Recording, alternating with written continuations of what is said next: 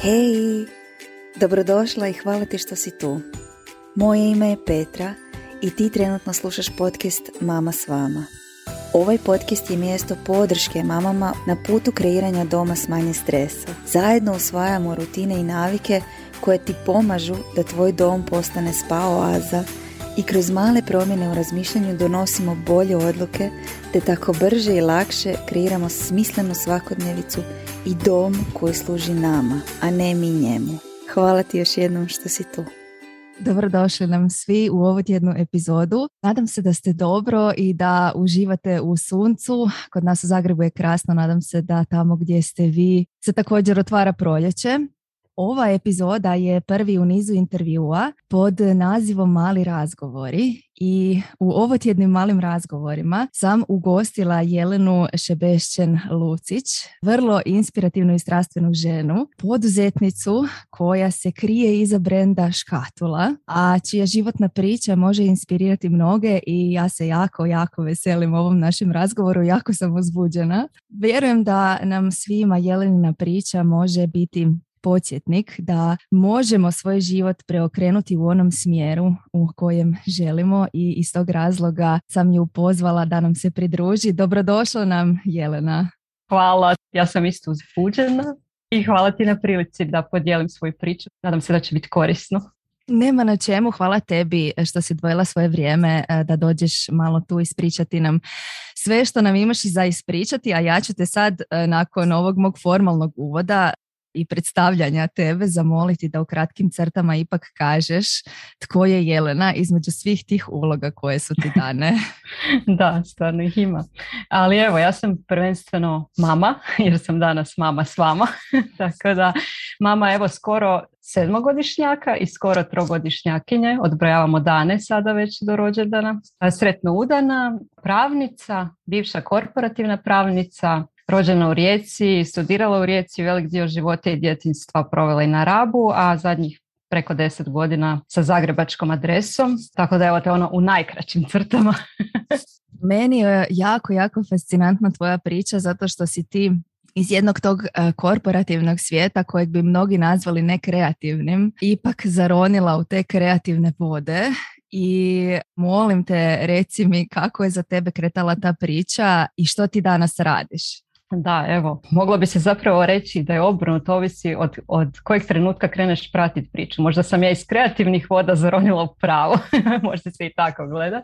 Pa onda nakon ono, epizode pravne se vratila u kreativne vode. Ali ja sam odlučila da ću ja upisati pravo još negdje u osnovnoj školi, krajem osnovne škole i to za mene nije bilo nikakve dileme. E, ne znam, ja sam si zamislila da je to super, ja sam imala neke ideale o tome, vjerojatno i pod utjecajem mnogih američkih serija koje smo svi tada gledali, ali iskreno ja stvarno i dan danas volim to pravo. Ja sam voljela to i studirati i, pa i raditi na kraju krajeva, tako da ono, volim, volim e, kao što volim i filozofiju, tako volim i pravo, volim riječi, volim abstrakcije i abstraktne razmišljanja i logiku i onda primjenu te neke logike na život, to mi je uvijek kao neki detektivski posao, taj pravnički, ono, kao uzmeš normu, onda je primjeniš na neku situaciju, što sam naročito radila dok sam na sudu radila. Tako da da, zapravo ja sam od uvijek e, svestrana, nisam sad neki pravnik koji je odjednom prvi put uzeo kistu ruke sada kad sam otvorila obrt, E, samo što nekako kad si mlad i zamišljaš taj svoj život, e, stvarno sam dobila to što sam zamišljala, ali ono što nisam znala je,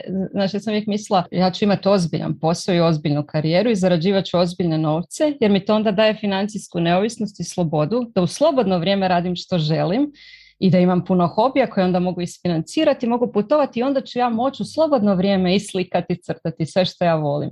Ali ono što ti niko ne kaže je da zapravo nemaš to slobodno vrijeme, pogotovo nakon djece u kombinaciji s takvim poslom, ali i prije. Mislim, to jednostavno radiš puno, jako je stresno i, i zapravo dođeš doma prazan, tako da ne stigneš ni razmišljati o nekim drugim dijelovima sebe, oni ostanu tamo negdje u nekom kutku zanemareni zapravo. Tako da ovaj moj e, povratak kreativnom je zapravo bio na neki način povratak k sebi. I onda u kombinaciji sa samo zaposlenjem, jer to sad nije više samo hobi, gdje sam opet uspjela spojiti te dvije svoje neke strane. Svoju neku potrebu za biznisom i da radim i dalje taj dio posla sa ovim kreativnim. Da, jako mi je lijepo da si rekla da si zapravo u životu dobila sve što si željela, jer ja čvrsto vjerujem da mi svi u životu dobijamo ono što želimo, neki bržim putem, neki sporijim i okolnim putem. Često ti putevi nisu ono što smo zamišljali, ali ta financijska neovisnost koju svi mi želimo realno, koju si željela i ti, se ostvarila tako što si slijedila nekakve transgeneracijske obrazce koji su bili utabani od strane tvojih roditelja, koje si preuzela ti i rekla si jednu rečenicu da ti nisi pobjegla od posla jer ti je bilo loše, nego zato što si osjećala da postoji još neki dio tebe, neki tvoj potencijal koji nije bio iskorišten. I tu sad dolazimo i također do onog da si ti introvert koji nije tih, već si ti introvert koji voli ljude, koji voli razgovor, koji voli biti vani, ali osjećaš da si introvert zbog načina na koji se puniš. Rekla si ekstrovert se puni vani, introvert se puni sam. Pa kako je uopće nastala ideja da danas radiš to što radiš?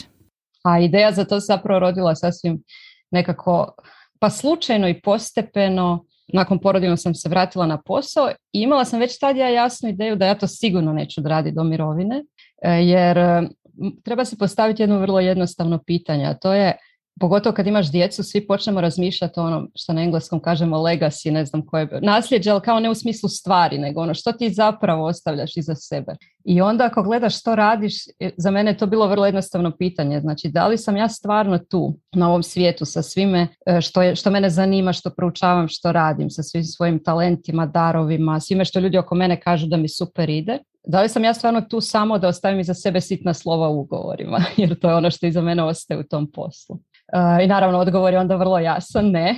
I, uh, ali nisam imala tad jasnu ideju, ok, a što onda? Što drugo? Što je to drugo?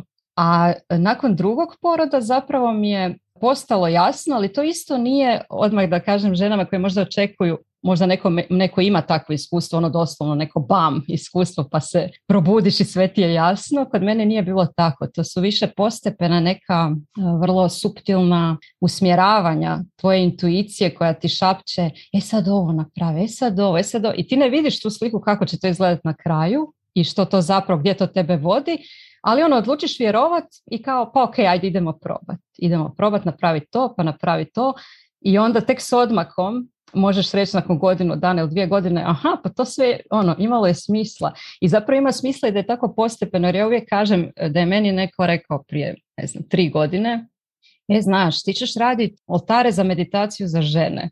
Ono, da, baš ja.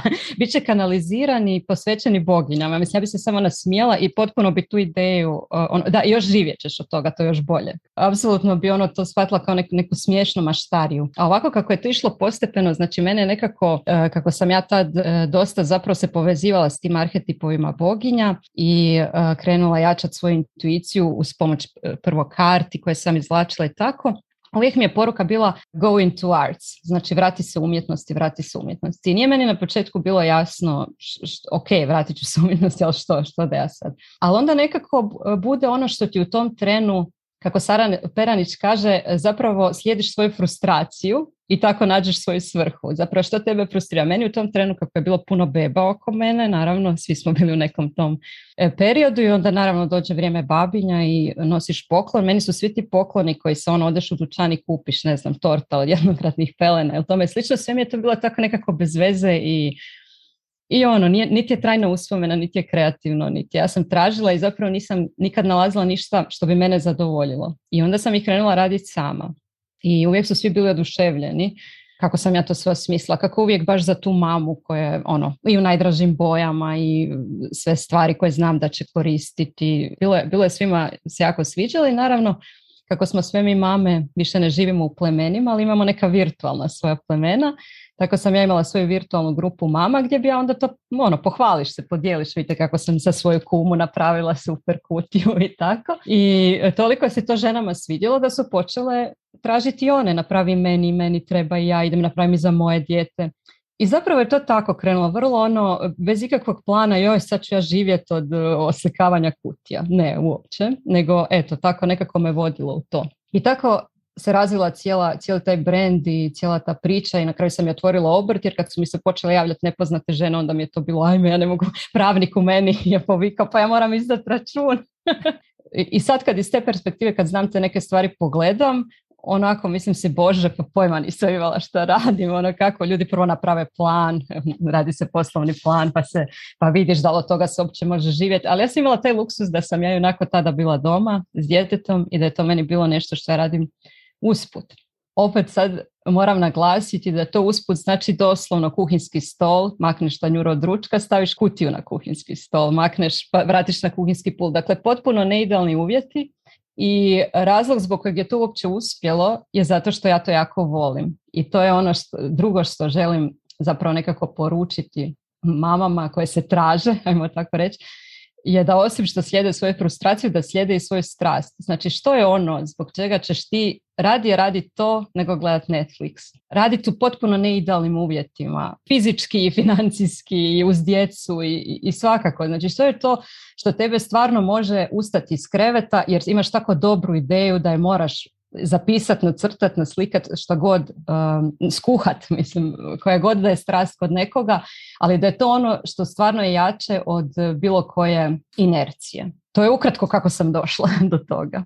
Znaš šta, sad kad te slušam stvarno ono wow, jer toliko si stvari rekla za koje znam da e, ženama generalno predstavljaju, ne samo ženama, nego općenito ono kad se uljuljkaš nešto poznato u neku komfort zonu, u nešto što gdje ne moraš previše razmišljati, gdje si se situirala. Rekla si toliko stvari za koje znam da ženama obično budu problem, a to je neidealni uvjeti, manjak financija, porodiljni. Meni fascinantno to uvjerenje koje svi imamo zapravo da se od umjetnosti ne može živjeti i da e, realno moraš raditi ono što ne voliš da bi kasnije u slobodnom vremenu radila ono što voliš.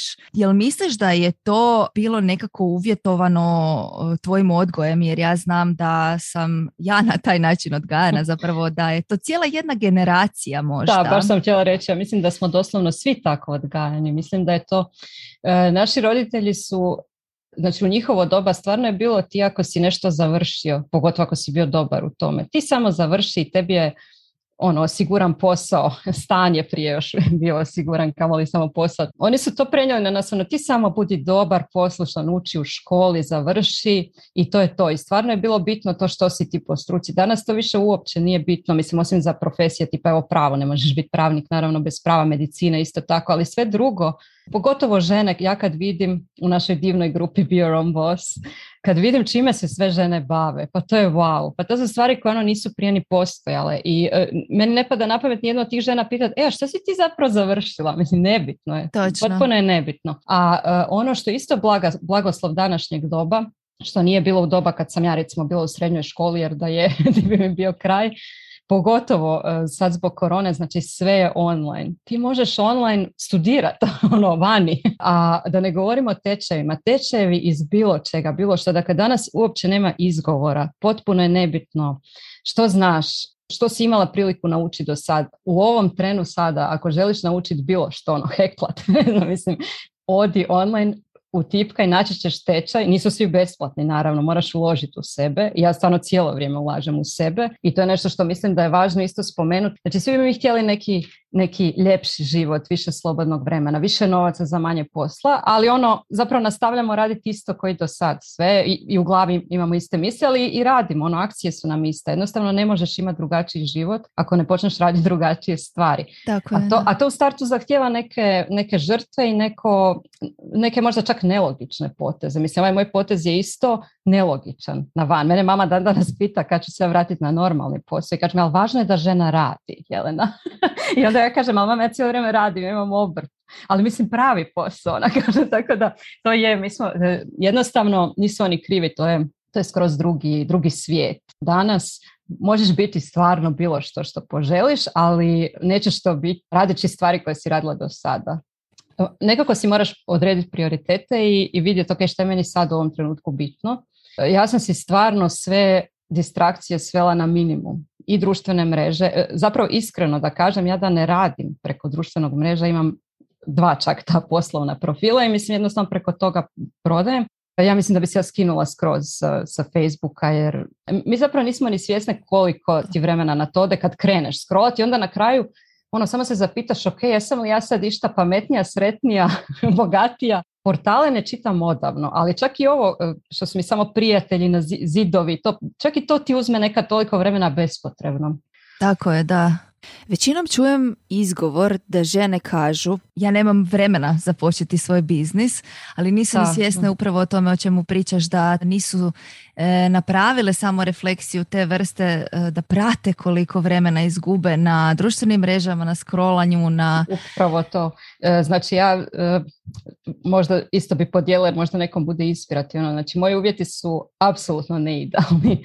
Dakle, moje, oba, oba moja djeteta su nespavači s tim da je on stari bio ekstremni nespavač u smislu tri godine, to su cijele noći. Bila sam takva išla raditi, ja, ja iskreno ne znam kako sam ja tu uopće, sad kad gledam, ono, mislim, mi žene stvarno izdržimo sve što moramo, ali to je toliko nezdravo bilo i, i teško, ali eh, ako ti stvarno, opet se vraćamo ono, ako ti stvarno nešto želiš, ti utiliziraš sve što možeš. Znači ja bi onda sebi rekla, ok, ja sad moram tu biti u ovom krevetu u devet na večer, ne spava mi se, ne mogu sustati, ali ja onda uzmem svoj mobitel i ne gledam Netflix, nego gledam tečajeve na Udemiju, na Domestici, na gdje god si platim, besplatno nađem. Znači, ako sam baš jako odmorna i dobro raspoložena, onda ću gledati o marketingu, jer mi je to ono nešto čega mi se zjeva. A, a ako mi ono treba malo nešto ljepše, onda gledam svoje art tečajeve, jer to volim gledat. Ali hoću reći, znači, čak i te takve situacije, ja bi mogla ono ležati, puhati, ja se ništa ne mogu, Uh, nije idealno, naravno da nije, ja bi to radije gledala na velikom ekranu i sjedečki, ali ovaj, hoću reći kad nešto stvarno želiš, onda imaš puno tih trenutaka u danu. Ono što si moramo stvarno svi uh, staviti u glavu uh, je da svi imamo istih 24 sata.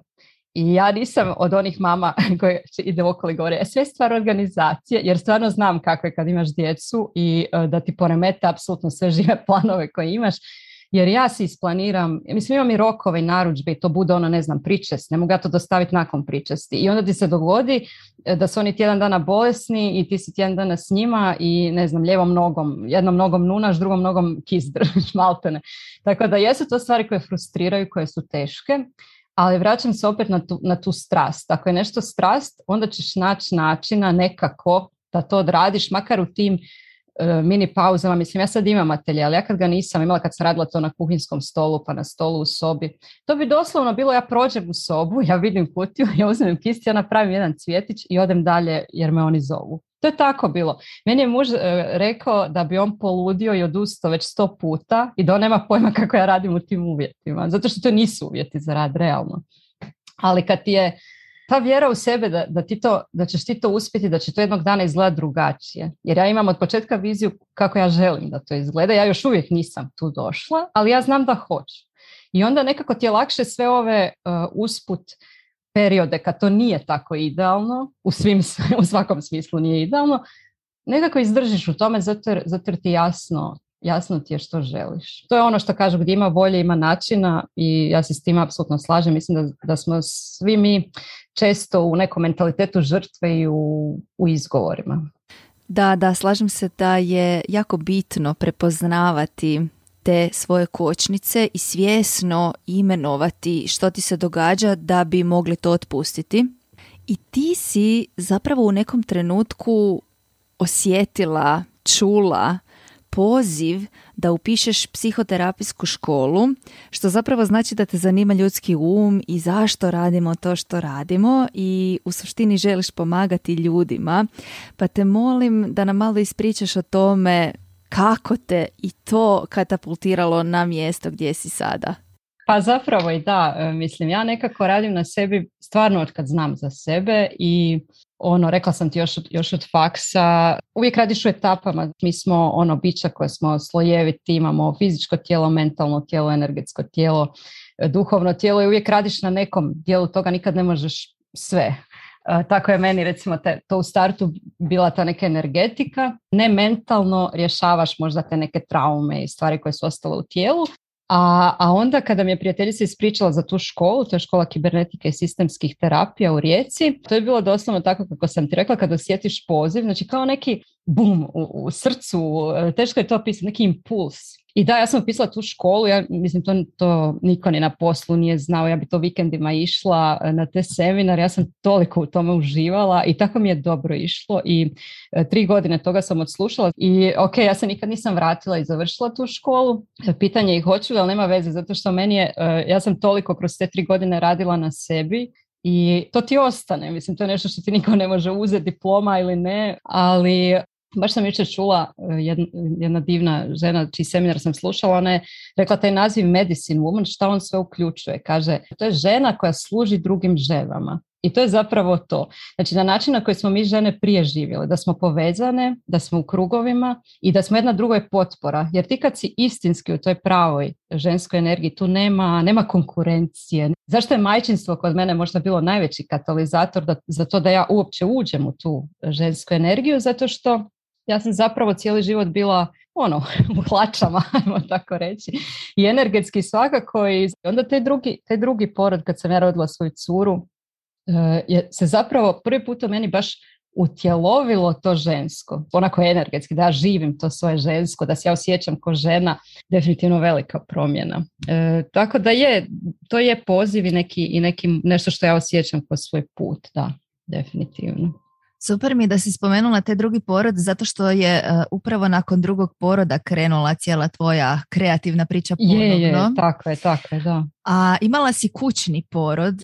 Zapravo bio ono što porod po meni treba biti svakoj ženi. Mislim da je porod zapravo za nas žene zamišljen da bude to, da bude inicijacija. Znači, tradicionalno gledajući muškarci koji nemaju maternici i ne rađaju, oni su imali drugačije inicijacije u smislu da odu sami u šumu i vrate se sa jelenom ili hodaju po vatri ili ne znam, nešto s čime će dokazati da je njihov um jači od njihovog tijela u smislu da oni umom kontroliraju tijelo i da oni mogu napraviti to nešto što je jako teško. Kod nas žena mi imamo taj dar da mi je to prirodno, radimo to nešto što je jako teško, fizički i zapravo kad ti imaš toliku vjeru u sebe da ti to možeš i da tvoje tijelo to može i da je to sve ok i prirodno i kad prođeš kroz taj proces u smislu da se prepustiš. I stvarno, zapravo mislim da je zato kod mene tek tada došlo do tog buđenja ženske energije, buđenja boginje, što moja goga Balaban kaže, kod nje sam isto imeni seminar isto prošla, zato što, znači, muški princip je ta akcija, akcija, idemo, kontroliramo kontroliramo i idemo. Znamo racionalno, znam što treba napraviti, idem to napraviti. Imaš problem, nema problema, ja ću ti ga riješiti. Ženska energija je drugačija. Imaš problem, ok, ja te slušam. Isto tako, nije akcija, nego prepuštanje. Prepuštanje. Ne znači da mi ništa ne radimo, ne mislim u tom smislu. Govorim baš energetski. Znači, ja vjerujem, ja se prepuštam. Ja imam unutarnji osjećaj, ja slijedim taj osjećaj i onda kad sam shvatila gdje me te osjećaj vodi, onda se prepuštam jer znam da će sve biti ok. I to je ono što je po meni, mislim, najteži dio poroda kroz koje žene najčešće zapravo ni ne prođe jer u bolničkim uvjetima jednostavno je nemoguće opustiti se do te mjere. Sve to je propustiti tu priliku za utjelovljenjem tog ženskog aspekta kroz majčinstvo jer to je ono, znači imamo te arhetipove, imamo arhetip te djevojke, pa arhetip majke i onda arhetip mudre stare žene i kod nas žena, znači ok, prvo si dijete i onda recimo prva menstruacija, to je opet bi trebala biti neka ceremonija, ti proslaviš taj svoj prelazak, to ti si sad postala djevojka. Onda rodiš, onda si postala žena to je opet jedan trenutak inicijacije prelaska u tvoje drugo doba i onda menopauza prelazak u taj crown, šta kažu, stara mudra žena. Ali mi, e, nažalost, i nadam se da će se to promijeniti za naše kćeri, ništa to više ne radimo ceremonijalno, ni tu prvu menstruaciju, ni porode, ni menopauze, nego sve to nešto, ajde, ajde, dobro, evo ti uložak zaboravi, ajde, evo ti protiv bolova zaboravi, bilo je dobro, živi ste, svi, ajmo sad to zaboraviti, ovdje ajde pi nešto protiv tih valunga, što dulje odgodi, zaboravi. Znači sve se nešto, sve nas se tjera da, da ne prođemo kroz to, da zaboravimo, kao da je to nebitno. I pogotovo to majčinstvo, mislim da zato mnoge majke budu um, možda čak i depresivne nakon poroda, ne kažem sad klinički, nego više ovako kolokvijalno pričam, ti se osjećaš drugačije jer jesi drugačije. Ali niko se prema tebi tako ne ponaša. Svi očekuju, ok, ajde sad ti, zaboravi to što sad kukaš, šta prošlo je, svi ste živi, idemo sad, radi i dalje što si do sad radila, samo još u sto drugih obaveza za webu. A to je zapravo tužno. Mislim, sve više se to mijenja, vidiš, imamo i sve više dula i, i sve više edukatorica na tom području, sve više žena radi sa ženama i, i nakon i terapiju, da one prođu kroz to, jer e, ono što ja stvarno vjerujem je sve se ne događa istovremeno jer postoji vrijeme, ali zapravo gledano metafizički vrijeme ne postoji, sve postoji istovremeno. Znači ti se bez problema možeš vratiti u taj trenutak i proživjeti ga ponovo na neki način koji će ti to, to iskustvo preuokviriti da ti emocionalno prođeš kroz to na način na koji si trebala proći i, i to ovaj, stvarno funkcionira. Jako rezoniram s tim zato što sam uh, ja realno isto nakon poroda. Ti si rekla ja sam upoznala sebe, a meni se dogodilo isto neko transformativno iskustvo gdje ti kreneš konačno se osjećati kao ti. To se meni e, dogodilo. To, to, da. Da, da baš, baš to što si rekla, e, jučer sam baš našla neki dobar citat. E, možda, možda zapravo put nije doći negdje, nego otarasiti se svega što nismo mi. Znači ne, ne ideš ne, postati netko, nego ideš postati opet ti. I to je ono u čemu nam djeca stvarno, stvarno pomažu, tako da nam stišću sve gumbe koji postoje. Ali zašto oni to rade? Mislim, oni su došli sa zadatkom da to rade zato što svi mi imamo priliku, ako, ako je odlučimo iskoristiti, kroz odgajanje vlastitog djeteta preodgojiti svoje unutarnje dijete. Ja se često ulovim kad moje dijete ima, ne znam, dvije godine pa se nešto njemu dogodi, on to jako dramatično doživi, onda se ja sjetim mene i šta se meni događalo s dvije godine i onda mi bude, ajme, jadna mala jelena. ono bude. I onda se vratim, idem zagrliti tu malu jelenu i onda kužim zašto sam nekad bijesna. Ona je bijesna ko pas. ono. I to hoću reći takve, takve neke stvari e, koje ti jednostavno ti daju priliku da radiš nešto što ne bi. Čak i taj porodilni, mislim, ovo što sve mi pričamo, joj super sam ja to sebe našla, što želim. Pa mislim, e, baš bi ja to našla da, da ja nisam ostala doma i radila i dalje tamo. Ti nemaš kad o tome razmišljati. Zato je to prilika, to majčinstvo, da zapravo ponovo se vratiš u svoje djetinstvo, u šta si ti voljela raditi. Jer kaže Marisa Peer, ona poznata britanska hipnoterapeutica, ona stvarno kaže, znači želiš li naći svoju zonu genijalnosti, sjeti se što si najviše voljela raditi između 6. i 12. Taj neki period djetinstva kad si ono već dovoljno svjestan, još uvijek si dijete. Ono kad ne moraš ništa raditi, šta onda radiš? Čega se igraš? Jesi učiteljica? Jesi doktorica? Ono što? I zapravo čak i to vraćanje u umjetnost opet mogu zahvaliti djeci jer moj sin jako voli, on je od uvijek bio onako mirno dijete koje može dugo sjediti, svega zanima i voli crtat, voli. Ali ta svijest o tome e, šta je oko nas i šta se nama događa i kako kritički sagledati što osjećam, zašto osjećam, e, vratiti se unazad i proanalizirati zašto sam tu gdje jesam, isto tako ne zaboraviti onda da, ti uživaš s njim. Ne zatomiti taj svoj osjećaj koji imaš i ne vratiti se možda kasnije na korporativan posao gdje nisi sretna. Recimo to se meni dogodilo da je majčinstvo napravilo kao jedan ono ljevak od cijelog mog života koji me usmjerio tamo gdje trebam ići. Da, upravo to. Da. To, to si baš super rekla. Baš zapravo sve nek... kao da te sve što radiš vodi tom nekom trenutku. Mislim, možda je to kod mene taj e, psihoterapijski mindset. Ja stvarno volim sve analizirati zašto nešto mislim, zašto nešto osjećam. Mislim, prvo zahtjeva preuzimanje odgovornosti i to je možda malo scary, jer lakše je kad su ti drugi krivi, kad su ti okolnosti krive, ali s druge strane ti to daje ogromnu slobodu, jer ti onda znaš, ok, znači ja upravljam ovim kormilom, svime što mislim, svime što radim. Idem paziti što mislim i što radim. Zapravo ukratko. Ajde kad smo već tu, super mi da si krenula u tu temu.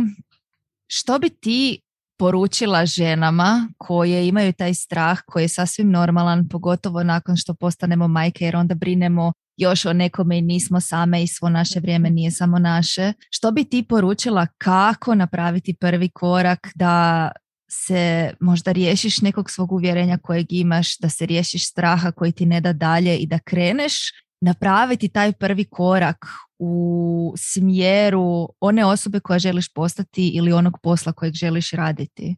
Da, to je baš veliko pitanje i evo ja moram opet spomenuti psihoterapiju zato što mislim da jako je teško kroz to prolaziti sam.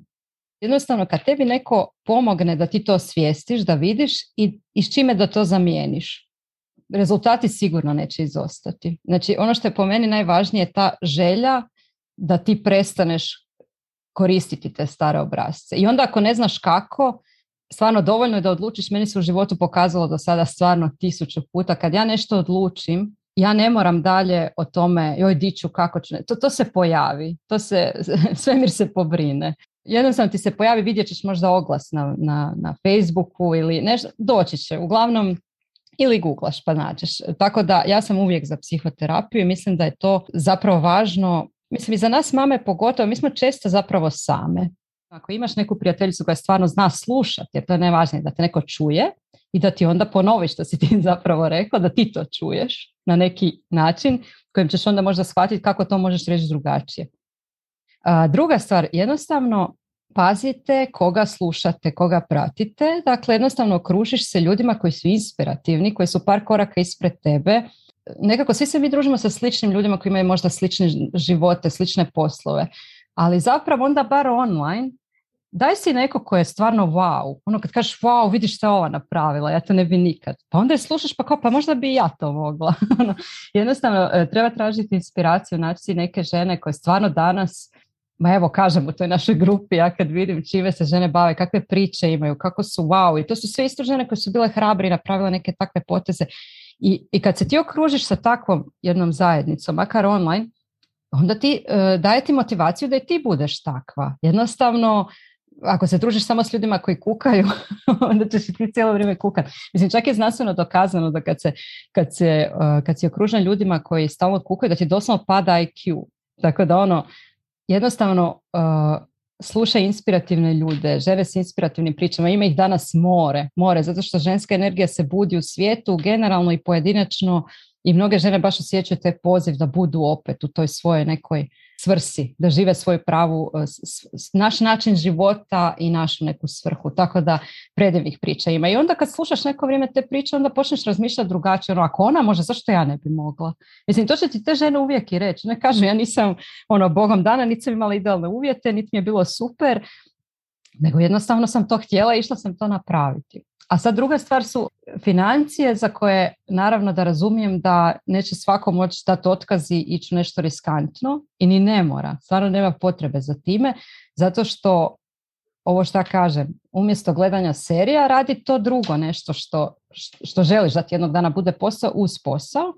Baš sam ti pričala kad sam bila na tom seminaru Buđenje boginje, tad sam tek ostala trudna po drugi put i kako je to trajalo mjesecima, bilo je pet modula e, i, i negdje pred kraj opet ja sa trbuhom na seminarima, to je valjda moj modus operandi, sjedim s tim golemom trbuhom i kaže mi e, Goga, nećeš se ti nikad vratiti u banku. A ja sam samo pomislila, e, ono, klimila sam pristojno kao aha, aha. Pa sve sam mislila, ma joj, Goga, nemaš ti pojma, pa imam kredit, pa šta ti je? Mislim, kao neću ja to zauvijek raditi, ali moram ja još par godina, pa ne može, pa to kako? Tako da, e, da, nekad jednostavno mi nismo ni sami svjesni što možemo i ni ne možeš znati na kraju krajeva dok ne probaš. Opet se vraćam na intuiciju. Znači, intuicija, onaj glas u tebi Znači nikad nije strah, to, to je uvijek ego, uvijek će ego biti strah. Onaj, onaj glas koji te pokušava zadržati na sigurnom i koji će ti govoriti ma nemoj, pa sjećaš se ono jednom kad si probala pa nije uspjelo, pa jako je to riskantno, pa nemoj, pa vidi kakva su vremena, pa ljudi ostaju bez posla. Jesi luda da u današnje doba daš otkaz bez sigurno drugog posla. Znači ne taj glas, ono ako sjetiš neki strah, to nije intuicija, to je ego. Intuicija je ono što osjetiš kad, kad onako imaš onaj leptirić u trbuhu, ono kad pomisliš nešto i, i preplavite ono uzbuđenje, ah, ja to bi, ajme, wow, e onda to brzo nestane, zato jer odmah dođe, ma ne možeš, pa kako ćeš, pa... ali, ali pokušaj ono uhvatiti u toj maloj milisekundi i fore u tome da što ti više slušaš taj mali, mali, uh, tihi, uh, nježni, kratki glasić, on će postati sve glasniji i glasniji. I ti ćeš u jednom trenu moći s njim pričati kao da pričaš sam, kao što pričaš sa egomom, jer mi stalno pričamo sami sa sobom, možda toga nismo svjesni, s kim ti to pričaš? Pričaš sa svojim ego umom, znači on ti kaže nešto pa ti kažeš nešto. E, na isti taj način možeš pričati sa svojom intuicijom isti, isti, samo je naravno drugačija vrsta razgovora, ali baš ono lijepe riječi, rečenice, slike, ovisi kakav je neko, ono nismo svi isti, ima puno vrsta, znači neki ljudi su ono clairvoyant pa im dolaze stvari u slikama, neki su clairaudient pa više ono čuje možda kroz pjesmu, nešto pomisliš onda bude neka pjesma i baš bude taj tekst i ti ono wow pa to mi je odgovor. E, neki ljudi su clairsentient pa imaju ono samo taj osjećaj, osjećaj ono to što kažem ti leptirići ili uh, claircognient, kad znači jednostavno znaš, znači nema ništa nisi nego ti nešto pomisliš i ti znaš da to ću, tako je, to je točno, to je put za mene, to je tako da svi smo različiti i svi, svi ćemo to doživjeti na, na drugačiji način, ali važno je da svi vježbamo taj mišić intuicije, jer intuicija je nešto, neš, onaj dio tebe, kako sam rekla da vrijeme ne postoji. Znači taj dio tebe koji već zna gdje si ti tamo u budućnosti, gdje bi trebala biti, gdje si htjela biti, ajmo reći prije nego što si došla, ona, ona to zna. I neće te odvesti u propast, tako reći. Prije će vas ego, ego um, e, odvesti u propast, ali opet ne treba njegov negirati mrzi, znači njegov, on ima svoju ulogu, to su sve, svi, svi mogući zaštitni mehanizmi koji nas čuvaju, koje smo mi sami sebi postavili da, da nas čuvaju na sigurno, ali zato treba znati razliku i prepoznati, reći si ok, čujem ovaj glas, to je ego i kužim ga, on želi da sam ja sigurna, sigurna sam ako sve ostane po starom, pa makar to staro bilo grozno za mene, ali poznato mi je, a ovo nemam pojma što je. I onda tako polako, polako uh, otkrivamo sebe, zapravo to nam je posao, korak, korak po korak. Kažem, uh, teško, teško je da će ti iko, pa ni tvoja intuicija, doći reći gledaj sad, za tebe idealan put, uh, otvori biznis za to i to, sad ti to napravi tako i tako ima mislim super. Ne može ti to niko reći, to ti nijedan biznis coach ne može reći, to ti ni psihoterapeut ne može reći. Ne može zato što ti da kopiraš nečiji uspješni model, ti možda u tome nećeš biti uspješan, to nije tvoja strast. Baš ono, naravno, treba naučiti od ljudi koji znaju više od tebe sve što možeš naučiti i, i tehnike i tako dalje, ali opet sve uvijek provjeriti sam sa sobom. Da li je to meni ok? I to nije izbor koji donosiš jednom. Kao ono kažem, sad sam ja ok ostavila korporativnu karijeru i izabrala da ću ja biti reći umjetnica, bit ću dovoljno hrabra da to izgovorim. To nije izbor koji doneseš jednom, jer stalno pred tebe dolaze neki mini izbori gdje kao da te svemir pita, jesi sigurna? Jesi sigurna? Jesi stvarno to odlučila? Jesi sigurna? I meni se pokazalo da kad god sam ja donijela čak i u ovom poslu neke izbore iz straha, u smislu joj, nisam ništa prodala ovaj mjesec i onda dođe neka prilika kao pa napravi ovo, pa da mogla bi, vidiš, baš bi mogla to napraviti, zvuči fora i onda idem to napraviti ne prodam ništa. Tako da ono što sam ja naučila je da definitivno uh, slušam samo intuiciju, i uh, samo iz te pozicije donosim odluke jer sve drugo mi se pokazalo kao zapravo loša odluka za mene. Z nekom drugom bi možda bilo super. Tako da kažem, to je izbor koji uvijek uh, stalno iznova, ono, stalno ti se javlja da ponovo odlučiš kome vjeruješ. Super mi je to. Hvala ti jako, jako, jako puno što si podijelila to sve s nama. Ja zaista ja bi tebe mogla slušati ovako, pustim te. znači vrijeme je za moj podcast, to mi želiš reći. apsolutno, apsolutno. Ja mislim da će se svi složiti sa mnom i s tobom. Vjerujem da je, e, možda imaš već nekakvu želju na srcu. E, naravno, imam, imam ih sto. imam ih sto, kažem, ja, ja ono, rekla sam ti da kasnim barem pola godine za svim svojim idejama. Tako da da, definitivno bi ja svašta voljela, ali um, ono što smo rekli, ne smijemo biti same sebi najveći buli. I onaj šef od kojeg si pobjegla, uh, zapravo nekako biti nježan prema sebi i, i čak i mali napredak je napredak. Tako da mi smo često stroge ako prema sebi, a zapravo bespotrebno. Moramo sve naučiti nježnost, tu nježnost prema sebi, jer zapravo mi ne možemo biti ženstveno nježne prema nikome, pa ni prema vlastitoj djeci ako nismo prema sebi, jer oni uvijek kopiraju ono što mi jesmo, ne ono što mi njima pričamo. I to, se, to je super. To, to, kad imaš djecu da ti točno vidiš. Sve ko gledalo, samo gledaš i kažeš aha. Tu sam. tu sam, dobro A mislila sam da više nisam, a ipak jesam.